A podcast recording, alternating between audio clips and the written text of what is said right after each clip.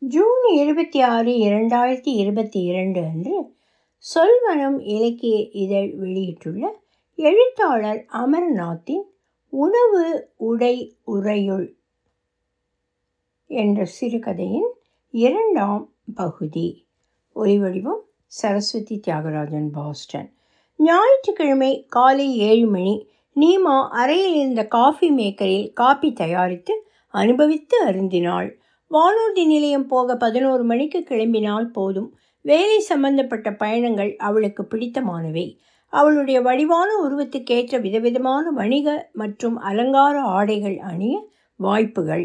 நேர கணக்குப்படி வர்த்தக கூட்டங்கள் பதில் நன்றாக தெரிந்த தேர்வு கேள்வி போல அங்கே யார் என்ன கேட்டாலும் அவள் தயாராக வைத்திருக்கும் விளக்கமான பதில்கள் பலவித உணவு வகைகள் விடுதியில் இருந்து எங்கே போவதாக இருந்தாலும் சொகுசான ஊர்தி. அவள் நேரத்திற்கும் காரியங்களுக்கும் இவ்வுலகில் எவ்வளவு மதிப்பு என்ற பெருமிதம். எல்லாவற்றையும் விட பயணம் முடிந்து வீடு திரும்பும் மகிழ்ச்சி. அவள் வருகையை எதிர்பார்க்கும் ராகுலின் ஆவல் நிரம்பிய முகம் அவன் புது வீட்டை ஒழுங்குபடுத்தி வைத்திருப்பான். எந்த சாமான் எங்கே என்று தேட வேண்டி இராது. பத்து ஆண்டுகளுக்கு பிறகு இந்த வீடு மாற்றம் புது வீடு என்பதால் அதில் புதிதாக ஒன்று செய்ய வேண்டும் என்ற எண்ணம் எங்கிருந்தோ வந்தது. அப்படி எதை செய்ய அவளுக்கு ஆசை? குளித்து ஒப்பனை இல்லாமல் சாதாரண ஆடையில் கீழ்த்தளம் சென்றாள். ஓட் சீரியல் பழத்துண்டுகள் பேன் கேக் தயிர் மதிய உணவு தள்ளி போகும் என்பதால் நிதானமாக நிறைய தின்றாள். கோவிட் குறுக்கீட்டுக்கு பிறகு நடந்த அந்த பயணம் வெற்றிகரமாக முடியப் போகிறது. முடிந்துவிட்டது என்றே சொல்லலாம். ஸ்பெல்டா தலைமை நிர்வாக குழுவுக்கு அவள் திட்டத்தில் முழு திருப்தி. முந்தைய தினத்தின் இறுதி கூட்டத்தில் அனைவருக்கும் பிரமிட் ஆலோசனை குழுவிலிருந்து அன்பு கலந்த வணக்கங்கள். தற்போது வழக்கில் உள்ள மருந்துகளின் விற்பனையில் ஒரு தேக்கம். நோய்களை குணப்படுத்த அதிகம் பயணிக்காத பாதையில் கால் வைப்பது அவசியம் ஆகிறது. அப்படி ஒரு பாதையை மைட்டோகாண்ட்ரியா தருகிறது. அது செல்லின் சக்தி நிலையம். மைட்டோகாண்ட்ரியா பற்றிய ஆராய்ச்சி உலகெங்கும் நடக்கிறது. புதிய ஆய்வகம் தொடங்குவதற்கு பதில் மருந்துகளை உருவாக்கும் பாதையில் ஏற்கனவே வெகு தூரம் பயணித்த நிறுவனங்களை ஸ்பெல்டாவின் குடைக்கு கீழே கொண்டு வருவது சிறந்த வழி என்பது எங்கள் எண்ணம். பாஸ்டனில் அமைந்திருக்கும் டைனமைட்டோ பயோடெக் நிறுவனம் பெயரில் மட்டுமல்ல உருவத்திலும் அது வேகமாக வளர்வதை கவனித்த நான் அதை முழு ஆளுகைக்குள் கொண்டு வர ஆலோசனை தெரிவித்தேன். என் எதிர்பார்ப்பு வீண் போகவில்லை. மூன்று ஆண்டுகளுக்கு முன் அதற்கு ஸ்பெல்டா கொடுத்த விலை இருநூற்றி இருபத்தி ஐந்து மில்லியன் டாலர் இப்போது டைனமைடோவின் சதை சிதைவை தடுக்கும் மருந்து இரண்டாம் கட்டத்தை தாண்டிவிட்டது. சென்ற ஆண்டு இஸ்ரேலிய ஆராய்ச்சி நிறுவனம் மினோவாவுடன் ஒரு புதிய ஒப்பந்தம். அதன்படி மினோவாவுக்கு முன்பணம் இருபது மில்லியன் டாலர் விற்பனைக்கு தயாராகும் மருந்து ஒவ்வொன்றுக்கும் ஐநூற்றி ஐம்பது மில்லியன் மூன்றாவதாக சான் பிரான்சிஸ்கோவில் இந்த வணிக முயற்சிகளால் மைட்டோகாண்ட்ரியாவை சார்ந்த மருந்துகளின் தயாரிப்பில் போட்டி இல்லாமல் ஸ்பெல்டாவுக்கு உலகில் முதலிடம். திரும்பி வந்த கதவை திறந்ததும் அலைபேசியில் டிங் தொலைவழி அறிவியல் உரை வாண்டர்பில்ட் பல்கலையின் அவளுக்கு எது பிடிக்கும் என்று பிரமிட் ஸ்காலர் அவ்வப்போது அனுப்பும் தொடர்புகள் கட்டுரைகள் mitochondria of marathon runners Alaska மக்களின் மைட்டோகாண்ட்ரியாவில் மாறுபாடுகள் போன்ற சம்பந்தமில்லாத விஷயங்களை செயற்கை மூளை தெரிவு செய்வதால் அவற்றை அவள் அலட்சியம் செய்வது வழக்கம். விடுதியின் அறையில் இன்னும் இரண்டு மணி பொழுதுபோக ஏதோ ஒன்று. ஸ்காலர் கொடுத்த எண்களை மடிக்கணினியில் புகுத்தி தொடர்பு கொண்டபோது அறிமுகம் மற்றும் முகவுரை முடிந்துவிட்டன. மைட்டோகாண்ட்ரியாவின் ஆரோக்கியத்துக்கு எளிய மருந்துகள். உரையாளருக்கு கிழக்கு ஐரோப்பிய உச்சரிப்பு. நான் சொல்ல வந்தது என்னவென்றால் ஏன் என்ற கேள்வி எழுவது இயற்கை. இப்படி சில அதிகப்படி சொற்றொடர்கள் திரும்ப திரும்ப வந்தன. கேட்டுக்கொண்டே அலங்கார ஒப்பனை செய்து பெட்டி பைகளை நிரப்பி பயண ஆடைகளை அணிந்தாள். ஆரம்பத்தில் அவளுக்கு தெரிந்த விவரங்கள் தான்.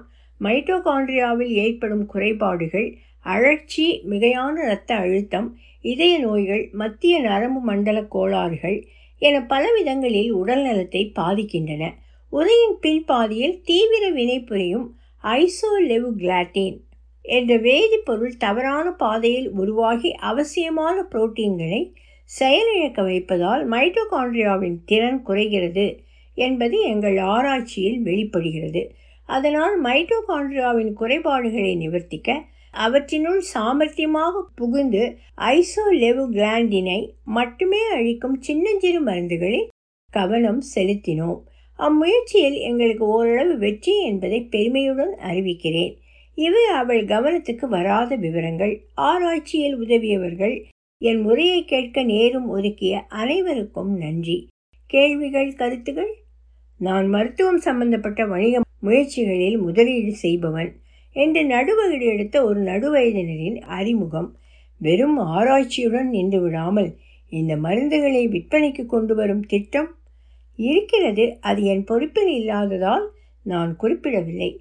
எந்த கட்டத்தில்? அவற்றால் உடல்நலத்துக்கு பாதிப்பில்லை என்கிற அளவில் அத்துடன் நிறுத்தி கொள்ளாமல் ஒரு நாள் தேவைக்கான விலை பத்து ஆஸ்பனுக்குள் அடங்கும் என்பதால் அவை மக்களிடையே பரவலாக பயன்படும் என்று எதிர்பார்க்கிறோம் என்று பெருமை எடுத்துக்கொண்டார் அத்தனை மலிவாகவா? என்றார் பணக்கணக்கு பார்ப்பவர். இப்படி ஒரு கேள்வி எழுவது இயற்கை. காரணம் சொல்கிறேன். இந்த மருந்துகளை எளிய வழிகளில் தயாரிக்க முடியும் என்று என் குழுவின் வேதியியலாளர் காட்டியிருக்கிறார். கடந்த ஐந்து ஆண்டுகளில் எங்கள் ஆராய்ச்சியின் செலவு ஆறு மில்லியன் டாலர். மீதி சோதனைகள் நாற்பது மில்லியன் டாலருக்குள் முடிந்துவிடும். மற்றவருக்கு நம்பிக்கை வரவில்லை. ஒரு புதிய மருந்தை கண்டுபிடித்து விற்பனைக்கு கொண்டு வர சராசரியாக ஒரு பில்லியன் என்று அழுத்தி சொன்னார். எனக்கு தெரியும். காரணம் பெரிய ஃபார்மாக்களில் உயரப்போகும் அதிகாரப்படிகள் படிகள். சிஇஓ சிபிஓ சிஎஃப்ஓ என்று பெருந்தலைகள் ஒவ்வொருவருக்கும் மில்லியன் கணக்கில் சன்மானம். எண்ணற்ற உதவி தலைவர்கள் அவர்களின் சம்பளம் இத்தனை பேர் இருக்க பிரமிட் கன்சல்டிங் போன்ற ஆலோசக நிறுவனங்களுடன் ஒப்பந்தம். அந்த நிறுவனத்தைச் சேர்ந்தவர்களுக்கும் உயரளவு சம்பளம். அதே என் குழுவில் இருக்கும் எல்லாரும் ஆராய்ச்சியை அனுபவித்து செய்கிறார்கள். இந்த ஆண்டு இவ்வளவு வருமானம் அடுத்த ஆண்டு அதைவிட மிக அதிகமாக இருக்கும் என்று கணக்கு போடாதவர்கள். அரசாங்கம் மானியத்தை வெட்டினால் தங்கள் சம்பளத்தை குறைத்து கொள்ள அவர்கள் தயங்குவது இல்லை. கடந்த இரண்டு ஆண்டுகளில் கோவிட்டை சாக்கு போட்டு வீட்டில் தங்கவும் இல்லை. சரி இம்முயற்சியில் பங்கு பெறும் நிறுவனங்கள்? மருந்து விற்பனைக்கு வந்த பிறகு உங்களுக்கு தெரியும். அடுத்த இரண்டு மணி நேரம் நீமாவின் கவனம். அவள் செய்கைகளில் இல்லை. யாரோ பெட்டிகளை எடுத்து வைக்க இளமங்கை உங்கள் ஜப்பான் பயணம் எப்படி? என்று கேட்க இனிய அனுபவம் என்ற பதில் தானாக வர. அவள் மனதை தாக்கிய கிழக்கு ஐரோப்பிய உச்சரிப்பு உரை நான்கு ஆண்டுகளாக அவளுக்குள் கிடைத்த வணிக விவரங்களை வைத்து அவள் போட்ட திட்டத்திற்கு இப்போது ஒரு புதிய போட்டி. வர்த்தக உலகில் போட்டி சகஜம் என்றாலும் அதை கட்டுப்படுத்துவது ஆலோசகரான அவள் கடமை.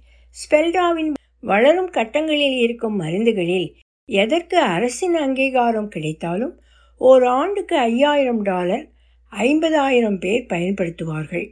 ஐந்து ஆண்டுகளில் முதலீட்டுத் தொகையை ஈட்டலாம் என்று போட்ட கணக்கு நடைமுறைக்கு வராது போல் இருக்கிறது. எளிதாக மலிவாக பல விதங்களில் மைட்டோகாண்ட்ரியாவின் நலனை பாதுகாக்கும் மருந்துகள் தொடு வானத்தில். அது கூட போகட்டும் அவள் தொழில் வாழ்க்கையை ஒருவன் அனாவசியம் என்று குறை சொல்கிறான். கல்லூரி வளாகத்தை விட்டு வெளியே போகாத அவனுக்கு அவள் வேலையின் முக்கியத்துவம் எங்கே தெரியப் போகிறது? பல சமயங்களில் ஒரு நிறுவனத்தின் குறைகள் அதனுடன் சம்பந்தப்படாத புற நிபுணர்களின் கண்ணில் உடனே படும். அவற்றை நிவர்த்திக்கும் வழிகளும் அவர்களுக்குத்தான் புலப்படும். மும்பை நூற்பு ஆலையின் தயாரிப்பை பத்து சதம் உயர்த்தியிருக்கிறாள். சில வாரங்களுக்கு முன்னால் ஐந்து நட்சத்திர விடுதி வெல்கம் கான்டினென்டலின் செலவை குறைத்திருக்கிறாள். உடல் வலியை மந்திக்க வைக்கும் ஹாய் நீமா என்ன ஆச்சரியம்? என்ற பரிச்சயமான வார்த்தைகளால் அவள் எண்ணம் தரையை தொட்டது. உயர் வகுப்பு பயணிகளுக்கான முதல் மரியாதை வரிசையில் நின்றிருந்த அவள் திரும்பி பார்த்தாள். வால்டர் நீ இங்கே எப்படி? அடுத்த தினம் முடிவுக்கு வர அரை மணி. நீமா இந்நேரம் சாக்ரமெண்டோ விமான நிலையத்தில் ராகுலுடன் பெட்டிகளை இழுத்து நடந்திருக்க வேண்டும். ஆனால் அவளுக்கு முன்னெப்போதோ பழக்கமான கோபுர குடியிருப்பின் இருபத்தி மூன்றாம் மாடியில் ஓய்வாக ஒரு படுக்கையில் வால்டர் இன்னொரு படுக்கை அறையில். ஆனால் ஒரே படுக்கையில் இருவர் செய்யும் காரியத்தின் தாக்கம் தேய்வதற்கு முன் அது எப்படி நேர்ந்தது என்ற குற்ற உணர்வு. வால்டருடன் நிகழ்ந்த முதல் அனுபவங்களின் அதிர்ச்சியும் ஆழமும் காலப்போக்கில் அழிந்துவிட்டன என நினைத்திருந்தாள். இத்தனை ஆண்டுகளுக்கு பிறகு அவை மனதின் மேல் மட்டத்திற்கு வந்துவிட்டன. நீமா முன்பு பார்த்ததுக்கு நீ அதிகம் மாறவில்லை. முன்பு மேல் விழுந்த அழுத்தம் நீயும் தான் வால்டர். அறிமுகம் இருவரையும் அந்த முன்புக்கு அழைத்து போனது. அதில் ஸ்பெல்டா ஃபார்மசூட்டிக்கல்ஸ் தயாரித்த ஃபென்டானிஸ் களிம்பு தடவிய துண்டுகளை யுஎஸ்எல் அறிமுகம் செய்வது பிரமிட் ஆலோசக நிறுவனத்தில் நீமாவின் முதல் பொறுப்பான ப்ராஜெக்ட் அதற்கு ஒரு கவர்ச்சிகரமான பெயர் தேவை. வால்டரின் முதல் அறிவுரை ப்ரிவெண்ட் அப்பெயரில் ஏற்கனவே நிறைய மருந்துகள். ஸ்டாப் பெயின் மிக வெளிப்படை. அபாலிஷ் அரசியல் சட்டம் போல இருக்கிறது. மக்களிடம் எடுபடாது. எரேஸ் உடல் வலியை எழுத்து பிழைகளைப் போல அழிக்கும். பிரமாதம் நீமா. கற்றுக்குட்டிக்கு பாடம் சொல்லித்தர அனுபவப்பட்டு உனக்கு நிறைய பொறுமை வால்டர். அதே கற்றுக்குட்டிக்கு வேறொரு பாடம் சொல்லித் தருவதிலும் அவனுக்கு தனிப்பட்ட சாமர்த்தியம் அனுபவம். அடுத்தடுத்த இருக்கைகள் தர முடியுமா? No problem. பன்னிரண்டு மணி பயணம். தூங்கும் நேரம் தவிர எதையெதையோ பேசினார்கள். விமான உணவு நன்றாகவே இருக்கிறது. உன் முகத்தில் ஜப்பான் பயணம் நன்றாக போகவில்லை. கிளம்புவதற்கு முன் கிழக்கு ஐரோப்பியனின் உரையை கேட்கும் வரை நன்றாகத்தான் இருக்கிறது. அவன் கிடைக்கிறான். வர்த்தக நிறுவனங்களின் செலவுகளை குறைப்பதும் வருமானத்தை வளர்ப்பதும் ஆலோசகர்களின் தொழில் அதை நீ நன்றாகவே செய்கிறாய். இன்னும் இரண்டு ஆண்டுகளுக்கு பிறகு நடப்பதை பற்றி ஏன் இப்போதே கவலை? இன்று முன்னால் ஸ்பெல்டா லாபம் கொழிக்கிறது. ஆனால் இருவர் மனதையும் ஆக்கிரமித்த முன்பு மூன்று மாதங்கள். அவற்றின் முடிவரை வால்டரின் திடீர் அறிவிப்பு. பல விதங்களில் எனக்கு திருப்தி கொடுத்த என் வாழ்க்கையின் ஒரு பகுதி முடிவுக்கு வருகிறது. பிரமிட் கன்சல்டிங்கில் எனக்கு துணை நின்ற அனைவரிடமும் நன்றி சொல்லி விடைபெறுகிறேன். தொழிலளவில் ஒரு எல்லையை தொட்டுவிட்டேன். இனி இந்நிறுவனத்தின் வளர்ச்சிக்கு என்னால் ஆகக்கூடியது எதுவும் இல்லை. நான் காலி செய்த இடத்தில் என்னை விட சிறந்த ஒருவர் அமரப்போவது நிச்சயம். அந்த இனிய ஒருத்தியும் நானும் கூட உறவின் ஆழத்தை தொட்டுவிட்டோம். இனி எங்களுக்கு அடுத்த அவசர உறவுகளின் ஆரம்பம். மின் நாணயங்களுக்கு எதிர்காலத்தில் யாரும் எதிர்பாராத அளவில் மதிப்பு கூடப் போகிறது. அவற்றின் உயர்ச்சியில் நானும் குற்றத்தை ஒப்புக்கொள்ளும் குரலில் நான் வெளிப்படையாக அறிவித்த குட் பை மாபெரும் வெற்றி மறைமுகமாக வெளிப்படுத்திய சயனோரா தவறாகிவிட்டது அதன் அர்த்தம் இத்தனை காலமும் ஆழமான உறவு கிடைக்கவில்லை என்றான் ஏக்கத்துடன். நிஜமான காதலுக்கு பணம் வேண்டாம் ஆனால் நேரமும் அன்பான செய்கைகளும் அவசியம் என்று யாரோ சொன்னது ஞாபகத்துக்கு வர கிரிப்டோ நாணயங்களை வாங்கி விற்க ஒரு நாளைக்கு நாலு மணி போதாதா? அது கம்பெனி பங்குகள் போல இல்லை. வாரத்தின் ஏழு நாளிலும் இரவு பகல் எந்நேரமும் கை மாறலாம். புதிய தொழில்நுட்பம் என்பதால் அதன் பெருமையை மற்றவர்கள் உணரும்படி செய்ய வேண்டும். சமூக ஊடகங்களில் முடிந்தால் அச்சில். தொலைக்காட்சியில் அதற்கு என்றே சில வலைத்தளங்கள். நான் ஹாங்காங் ஜப்பான் வந்ததும் அதற்காகத்தான். நான் திட்டமிட்டு வாங்கிவிட்டதால் என்னிடம் இருக்கும் டெல்ஃபியம் காசுகளின் இன்றைய மதிப்பு நூறு மில்லியனுக்கு மேல். பிரமிடில் அவளுடன் தொடர்ந்து இருந்தால் அவனிடம் இத்தனை செல்வம் சேர்ந்திருக்குமா? ஷிகாகோ போனதும் ஒரு மணி கொடு. கிரிப்டோபில் சுலபமாக பணம் பண்ணும் ரகசியங்களை காட்டுகிறேன். விமானத்தில் இறங்கி குடியேற்றக்கூடம் வரை ஒன்றாக நடந்தார்கள். அதிகாரி அவர்களை வெவ்வேறு வரிசைகளின் வாள்களால் பிரித்தார். நான் மாலை அழைப்பேன் மறக்காதே நீமா. இன்றைய விருந்தினர் வால்டர் டியாகோ கிரிப்டோ நாணயங்களின் மதிப்பையும் முக்கியத்துவத்தையும் அவற்றின் ஆரம்ப காலத்திலேயே உணர்ந்த முன்னோடி. அவர் ஹாய் வால்டர் ஹாய் ஜேன் கரவு காசுகளின் இளவரசர் என்று உங்களை அழைக்கலாமா? என் முன் தலைவழுக்கையை பார்த்த பிறகுமா? அடங்கிய சிரிப்பொலி சரி மிஸ்டர் கிரிப்டோ சிங். செல்வத்தை பெருக்கும் அறிவுரைகளுக்கு பதில் அவற்றை வெற்றிகரமாக நடத்தி காட்டிய நிஜமான மனிதர்களின் கதைகளை கேட்பவர்களின் கவனத்துக்கு கொண்டு வருவது நிகழ்ச்சியின் நோக்கம். அவ்வழியில் உங்கள் அனுபவத்தை நான் சொல்லப் போவதில்லை. ஏன்? ஒரு டாலர் ஆதாயத்தை விட அரை டாலரின் இழப்பு நம்மை அதிகமாக பாதிக்கும் என்பது உளவியலாளர்கள் கருத்து. அதன்படி என் வெற்றி கதைக்கு பதில் நான் கொடுத்த ஒரு நல்ல அறிவுரையை அலட்சியம் செய்த ஒருவரை பற்றி சொல்கிறேன். அது கிரிப்டோஸில் முதலீடு செய்ய தயங்குகிறவர்களுக்கு எச்சரிக்கையாக இருக்கும். சந்தேகமில்லாமல் சில ஆண்டுகளுக்கு முன் வெளிவந்த உழைப்பு இல்லாத ஊதியம் வெல்த் விதவுட் ஒர்க் எழுதியவர் அருளானந்தம் e. இஎஃப் ஷுமாகரின் அடிச்சுவட்டில் எழுதப்பட்ட காந்திய பொருளாதாரம் பற்றிய இந்நூல் என்னை உயர்த்திய பத்து புத்தகங்களில் ஒன்று. இடிஎஃப் என்எஃப்டி கிரிப்டோ என்று பிரிபடாத செல்வங்கள் உருவாகி இருக்கும் இருபத்தி ஓராம் நூற்றாண்டில் காந்தியின் அறிவுரை மிகவும் அவசியம் என்பதை பேராசிரியர் ஆனந்தம் தகுந்த ஆதாரங்களுடன் நிலைநாட்டி இருக்கிறார். வெறும் வார்த்தைகளுடன் இல்லாமல் அவ்வறிவுரைகளை பின்பற்றிய பலரின் வாழ்க்கை குறிப்புகளையும் சேர்த்தது புத்தகத்தின் வெற்றிக்கு காரணம். முதல் அத்தியாயத்தில் நானும் அதன் புகழ்ச்சியை படித்து அதன் ஆசிரியருக்கு பத்து புத்தகங்கள் வாங்குவதாக தகவல் அனுப்பினேன். புத்தகம் படிப்பதை நிறுத்தியவர்களுக்கு கிறிஸ்மஸ் பரிசாக கொடுக்க உதவும். அப்போது டெல்ஃபியம் காசின் மதிப்பு பதினைந்து டாலர். கிட்டத்தட்ட ஒரு புத்தகத்தின் விலை. பத்து நாணயங்களுக்கு நன்றியாக அவர் தன்னுடைய ஹாப்பி டேஸ் என்கிற பிரபலமான வலைத்தளத்தில் இந்த பேரம் பற்றி ஒரு கட்டுரை. காசுகளை உடனே விற்காமல் பத்திரப்படுத்தப் போவதாகவும் காந்தி புத்தகத்தை விற்று வரும் பணத்தில் அவ்வப்போது இன்னும் நிறைய டெல்ஃபியம் வாங்கி சேர்க்கப் போவதாகவும் எதிர்காலத்தில் அவற்றின் மதிப்பு பல மடங்கு பெருகும் என்றும் எழுத வேண்டும். என்னிடம் அப்படி யாராவது கேட்டிருந்தால் ஆனந்தம் மறுத்துவிட்டார். சந்தர்ப்பங்களின் அழுவவிடும் முட்டாள்களுக்கு பஞ்சமே இல்லை. பத்து பிரதிகள் விற்கும் வாய்ப்பை இழந்துவிட்டார் அது ஒன்றுமே இல்லை. அந்த பத்து டெல்ஃபியம்களும் இன்றைய விலை அரை மில்லியன் தினம் வணிகச் செய்திகளை பார்க்கும்போது எல்லாம் அவர் தன்னை நொந்து கொள்வார் என்பதில் சந்தேகமில்லை. நீமாவின் பரந்த அலுவல அறையின் ஒரு மூலையில் அவள் பெட்டிகள். மதியத்திற்கு முன் அவள் பயண அறிக்கை முடிந்தது. வால்டரின் அறிவுரைக்கேற்ப அது ஞாயிற்றுக்கிழமையை தொடவில்லை. அதை பாஸுக்கு அனுப்பும் முன் அவனிடம் இருந்தே சந்திக்க வர முடியுமா? அரைக்கதவை தட்டிவிட்டு அவள் நுழைந்தபோது அங்கே நிறுவனத்தின் சட்ட நிபுணர் மெல்லோ அவர்களின் முகங்களை பார்த்ததும் ஜப்பானிய அறிக்கை பின்னுக்கு போனது. உட்கார் நீமா. நன்றி சொல்ல தோன்றாமல் அதை செய்தாள் எரேஸின் விற்பனையை நீ வளர்த்தது நினைவிருக்கும். அதில் ஏதோ தகராறு. பத்து பெரிய மாநிலங்களில் பெனடிக் சட்ட நிறுவனம் பிரமிட் மேல் அறுநூறு மில்லியன் டாலருக்கு வழக்கு சமர்ப்பித்து இருக்கிறது என்றார் மெல்லோ.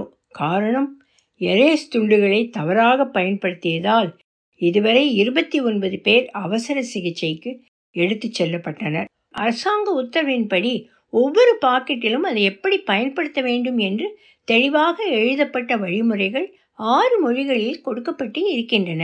அவற்றை படித்து புரிந்து கொள்ளக்கூடிய கல்வி அறிவை அவர்களுக்கு தராதது அரசாங்கத்தின் குற்றம் என்றாள்.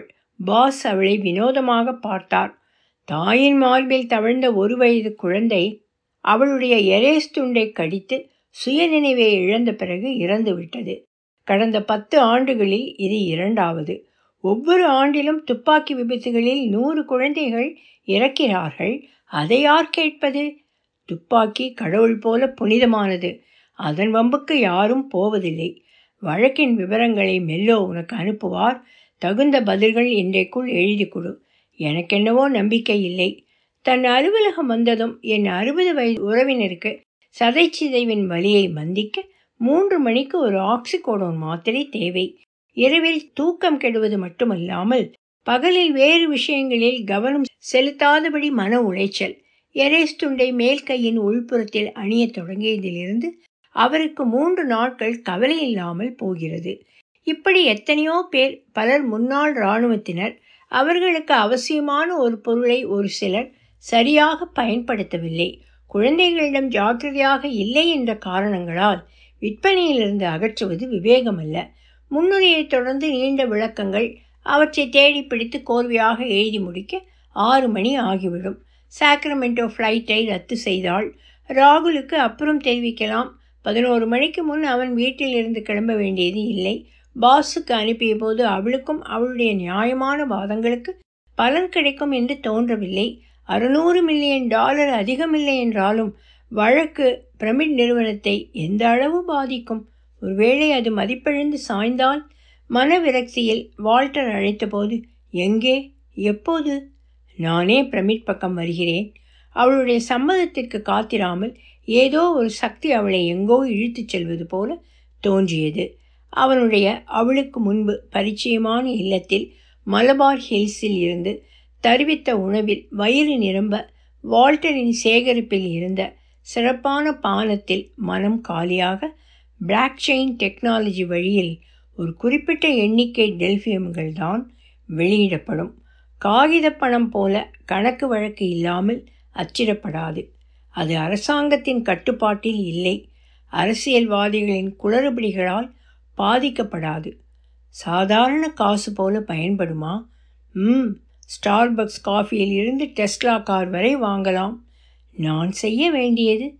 என் ரகசிய குழுவிலிருந்து தகவல் வந்ததும் அவற்றை வாங்க வேண்டும் விற்க வேண்டும். அது முடியக்கூடியது. ஒரு முக்கியமான விஷயம். என்ன?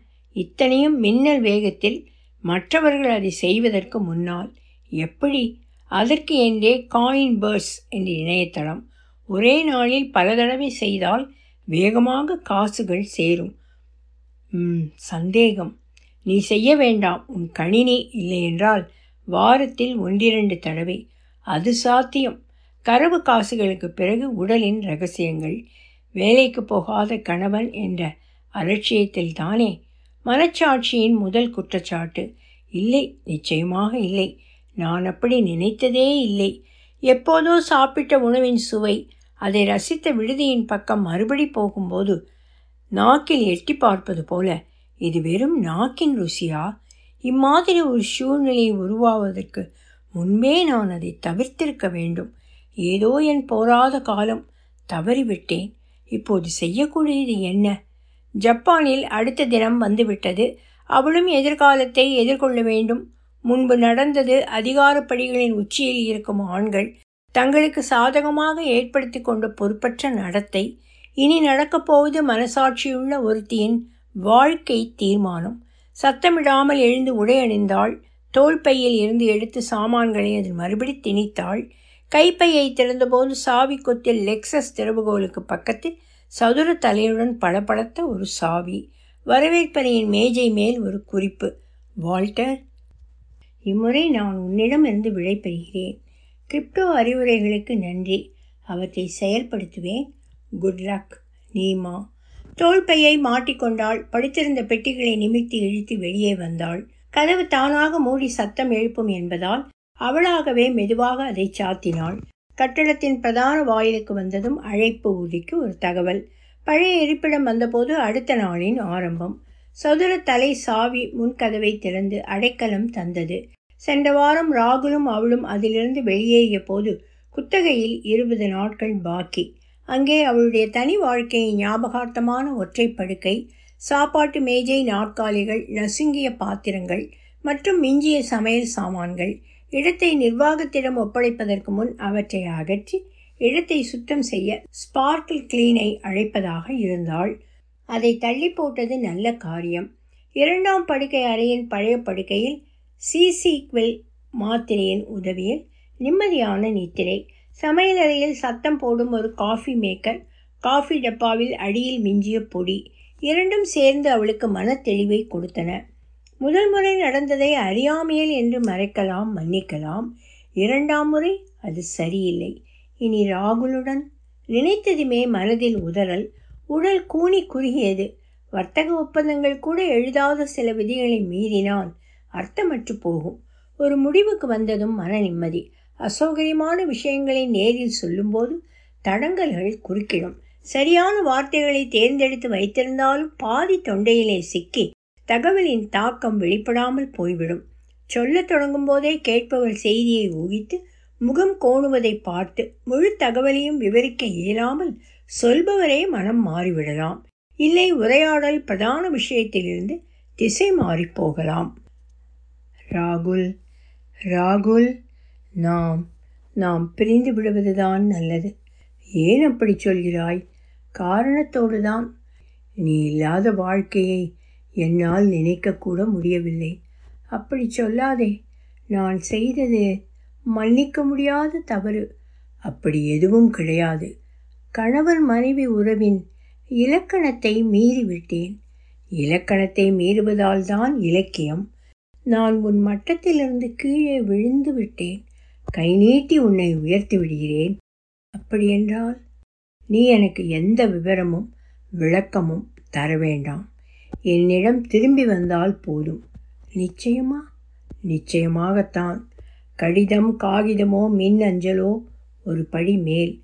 செய்தி முழுவதையும் சற்று தள்ளி நின்று உணர்ச்சி வசப்படாமல் எழுதி எழுதியதை சரிபார்த்து அதை அனுப்பியதும் அதன் பாதையிலிருந்து விலகி அதை மறந்து விடலாம். அன்புமிக்க ராகுல் திருமணத்துக்கு முந்தைய உறவை நானாகச் சொல்லவில்லை. நீ என்னிடம் கேட்டதும் இல்லை. அது உன் உயர்ந்த குணத்தை காட்டுகிறது. நேற்று இரவு விவரங்களை ஊகிப்பது சிரமமில்லை. இத்தனை ஆண்டுகள் கழித்து எப்படி நேர்ந்தது என்று தெரியவில்லை. ஸ்பெல்டாவின் வளர்ச்சிக்கு நான் வரைந்த திட்டம் பயனில்லாமல் போகுமோ என்கிற அச்சம். எரேஸ் துண்டுகளை பயன்படுத்துவோரின் கவனக்குறைவால் நேர்ந்த சில விபத்துகளை வைத்து பல மில்லியன் டாலர் நஷ்டஈடு கேட்டு வக்கீல்கள் தொடுத்த வழக்கு. கவலையில்லாத எதிர்காலத்துக்கு வழிகாட்டியதால் வந்த நன்றி உணர்வு பழைய நினைவுகளின் தாக்கம் இவை அனைத்தும் கலந்து எனக்கு கொடுத்த மனக்குழப்பம். அதில் இன்னொன்றையும் சேர்த்து விட்டேன். குழப்பத்திலிருந்து விடுபடும் வரை நாம் பிரிந்து இருப்பது நல்லது. கடந்த ஐந்து ஆண்டுகளை பார்க்கும்போது நான் எவ்வளவு அதிர்ஷ்டசாலி என்று தெரிகிறது. அது அப்படியே இருக்கட்டும். சுமூகமாக விடைபெறுகிறேன். மறுபடி சந்திக்கும் வரையில் அன்புடன் நீமா. பின் குறிப்பு உன் நிதி நிலைமை என் பொறுப்பு அதிலும் ஒரு ஆபத்து.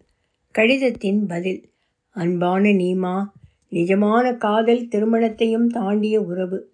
நாம் இருவரும் சேர்ந்து ஐந்து ஆண்டுகளில் கட்டிய மாளிகை வாழ்நாள் முழுக்க நிலைத்து நிற்கும். அதை எந்த காரணத்துக்காகவும் ஒரு நாளில் இடிக்க முடியாது.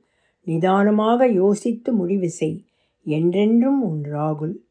பற்றுக்குறைவான இன்னொரு வழி நேராக மொழிச்செய்தியை அனுப்பாமல் அதை பல பாகங்களாக பிரித்து சம்பந்தம் இல்லாதவர்கள் வழியாக மற்றவர் கவனத்துக்கு கொண்டு வருதல். அதன் தாக்குதல் தண்ணீரை முகத்தில் அடிப்பது போல இராமல் அலப்பீனியோ மிளகாய்க்காரம் போல மெல்ல மெல்ல நாக்கில் உரைக்கும். கசப்பான செய்தியை ஜீரணிக்கும் மனப்பக்குவம் வரும். அவ்வழியில் நிறுவனத்தில் சேர்ந்த ஆறு மாதங்களை தாண்டியதிலிருந்து அவளிடம் சேர்ந்த நாலாயிரம் பிரமிட் பங்குகள் ஜிபிஒய்ஆர் என்ற குறியீட்டில் தேடினால் ஒரு பங்கின் மதிப்பு கோவிலுக்கு முன் நாற்பத்தி ஒரு டாலர். முந்தைய வாரம் முன்னூற்றி முப்பத்தி ஆறு அன்று முன்னூற்றி இருபத்தி ஒன்று. பழுது இல்லை அன்றைய மதிப்பில் மொத்தம் ஏறக்குறைய ஒன்றே கால் மில்லியன். எல்லாவற்றையும் விற்க ஃபிடலிட்டிக்கு விண்ணப்பம் அனுப்பினாள். மற்ற கணக்குகளின் மொத்தம் ஐம்பதாயிரம் டாலர்.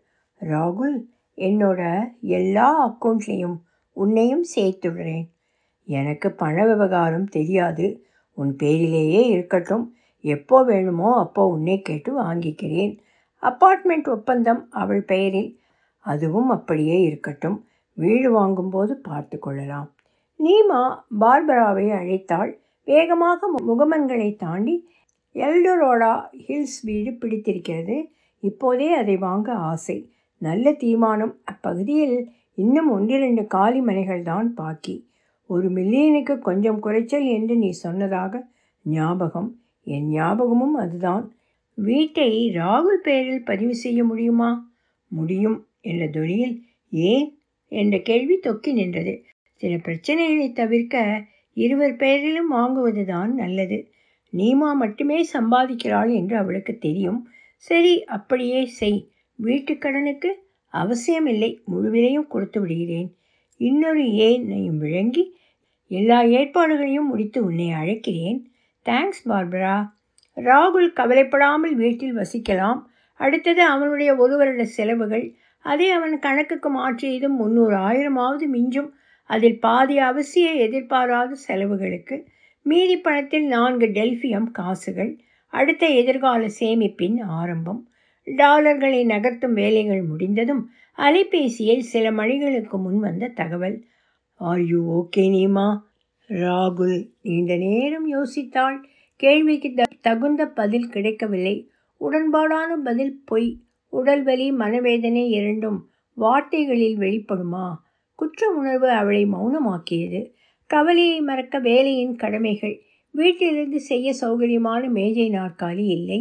அலுவலகம் போய் வர வாடகை கார். அது கிடைத்ததும் முதல் காரியமாக அணிந்திருந்த ஆடையை தவிர மற்ற துணிகளை உலர் செலவையில் கொடுத்தாள்.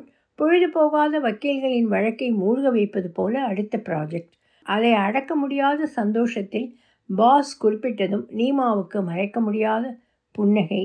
எலிப்டெக்ஸை யுஎஸ்ஸில் பிரபலப்படுத்த வேண்டும். அது என்ன விதமான வர்த்தகம்? நிதி பரிமாற்றம் முக்கியமாக கரவு காசுகளை வாங்கி விற்கும் வலைத்தள சந்தை சிங்கப்பூரை மையமாக கொண்ட உலகளாவிய நிறுவனம் ஏற்கனவே வேரூண்டிய காயின் பேர்ஸ்க்கு போட்டியாக இங்கே நுழைகிறார்கள். கிரிப்டோ என்றதும் எலிப்டெக்ஸை அமெரிக்கர்கள் நினைக்க வேண்டும். அதன் ஆப் எல்லாருடைய அலைபேசிகளின் முதற் பக்கத்தில். எவ்வளவு டாலர் செலவில்? ஆரம்பத்தில் நூறு மில்லியன். அவ்வளவா? அது அவர்களுக்கு சில்லறை. மொத்த கிரிப்டோ காசுகளின் மதிப்பு இன்றைக்கு இரண்டு ட்ரில்லியன் மில்லியன் மில்லியன் டாலருக்கு மேல். அப்படியா? அவளே அதில் ஒரு துணி விரலில் வழித்து வாயில் போட்டுக்கொள்ளப் போகிறாள். ஃபென்டனைல் துண்டுகளின் அறிமுகத்துக்கு மில்லியன் டாலர். இப்போது அதைப்போல நூறு மடங்கு அவள் ஆளுகைக்குள் பெருமையுடன் தன் அலுவலகம் வந்தால் எலிப்டெக்ஸியின் பெயரை மக்கள் நடுவில் வைக்க வேண்டும். அதற்கு எத்தனையோ வழிகள். யுஎஸ்ஸில் நான்கு குழு விளையாட்டுகள் கால்பந்து பேஸ்பால் கூடைப்பந்து ஐஸ் ஹாக்கி. மிக பிரபலம். ஆட்டக்காரர்களின் வருமானம் மில்லியன் கணக்கில். அவர்கள் ஆடும்போது மட்டும் இல்லாமல் விளம்பரங்கள் மற்றும் நேர்காணல்கள் வழியாகவும் எல்லாருடைய இல்லங்களில் நுழைகிறார்கள். அவர்கள் வார்த்தைகளில் மயங்கி சர்க்கரை பானங்களையும் எண்ணெயில் பொரித்த சௌகரிய உணவுகளையும் மக்கள் விழுங்குகிறார்கள். முதலில் ஒரு விளையாட்டு அரங்கிற்கு பெயரிடும் உரிமை ஃபெடெக்ஸ் ஃபோரம் இல்லை பேங்க் ஆஃப் அமெரிக்கா ஸ்டேடியம் போல. அரங்கின் உள்ளேயும் வெளியிலும் ஆளுயர எழுத்துக்களும் அடையாளமும். அதை நேரிலோ தொலைக்காட்சியிலோ பார்ப்பவர்கள் மனதில் எலிப்டெக்ஸ் பதிந்துவிடும். எந்த அரங்கு? கோவிடுக்கு முன் கும்பலாக மதிய உணவு சாப்பிடுவது நினைவுக்கு வந்தது. ஒருத்தி வயிற்றுடன் குறுக்கெழுத்து புதிரையும் நிரப்புவாள். அவளுக்கு உதவ பல மூளைகள். வர்த்தக பெயரிடாத அமெரிக்க கால்பந்து மைதானம். எத்தனை எழுத்து? பன்னிரண்டு. லாம்போ ஃபீல்ட் ஃபீல்டு சரி முதல் பாதி உதைக்கிறது. சோல்ஜர் ஃபீல்ட் தேங்க்ஸ் சோல்ஜர் ஃபீல்டுக்கு எலிப்டெக்ஸ் ஃபீல்ட் என்று பெயர் சூட்ட இருபது முப்பது மில்லியன் தேவைப்படும். அடுத்தது பல சாம்பியன்ஷிப்புகள் வென்ற கால்பந்து ஆட்டக்காரன். அவனுடன் அவன் மாடல் மனைவி ஆளுக்கு ஒரு மில்லியன் எலிப்டெக்ஸ் பங்குகள் பரிசு. இருவரையும் முன்னிறுத்தி பல விளம்பரங்கள் இன்னொரு இருபது மில்லியன் அப்படி யார்? ராகுல் போட்டி விளையாட்டுகளை ரசிப்பதுண்டு. ராகுல் உனக்கு அப்படி யாரையாவது தெரியுமா? டாம் பிராடியையும் கரோலைனையும் வளைத்து போட முடியுமா? பார் அதற்கு முன் ஒரு கேள்வி. ஆர் யூ ஓகே ம். அடுத்த சில நாட்கள் திருமணத்துக்கு முந்தைய அவள் வாழ்க்கை. கிட்டத்தட்ட காலி என்றாலும் பழக்கப்பட்ட இருப்பிடம். காலியில் காப்பி ஒரு கிண்ணம் ஓட்ஸ். வேலையில் பதினோரு மணி. மதியம் தரமான சாண்ட்விச். வீட்டிற்கு வந்ததும் தருவித்த உணவு. இந்திய இத்தாலிய தாய்லாந்திய மங்கோலிய. நாள் ஏதோ ஒரு குறையுடன் முடிந்து போனது.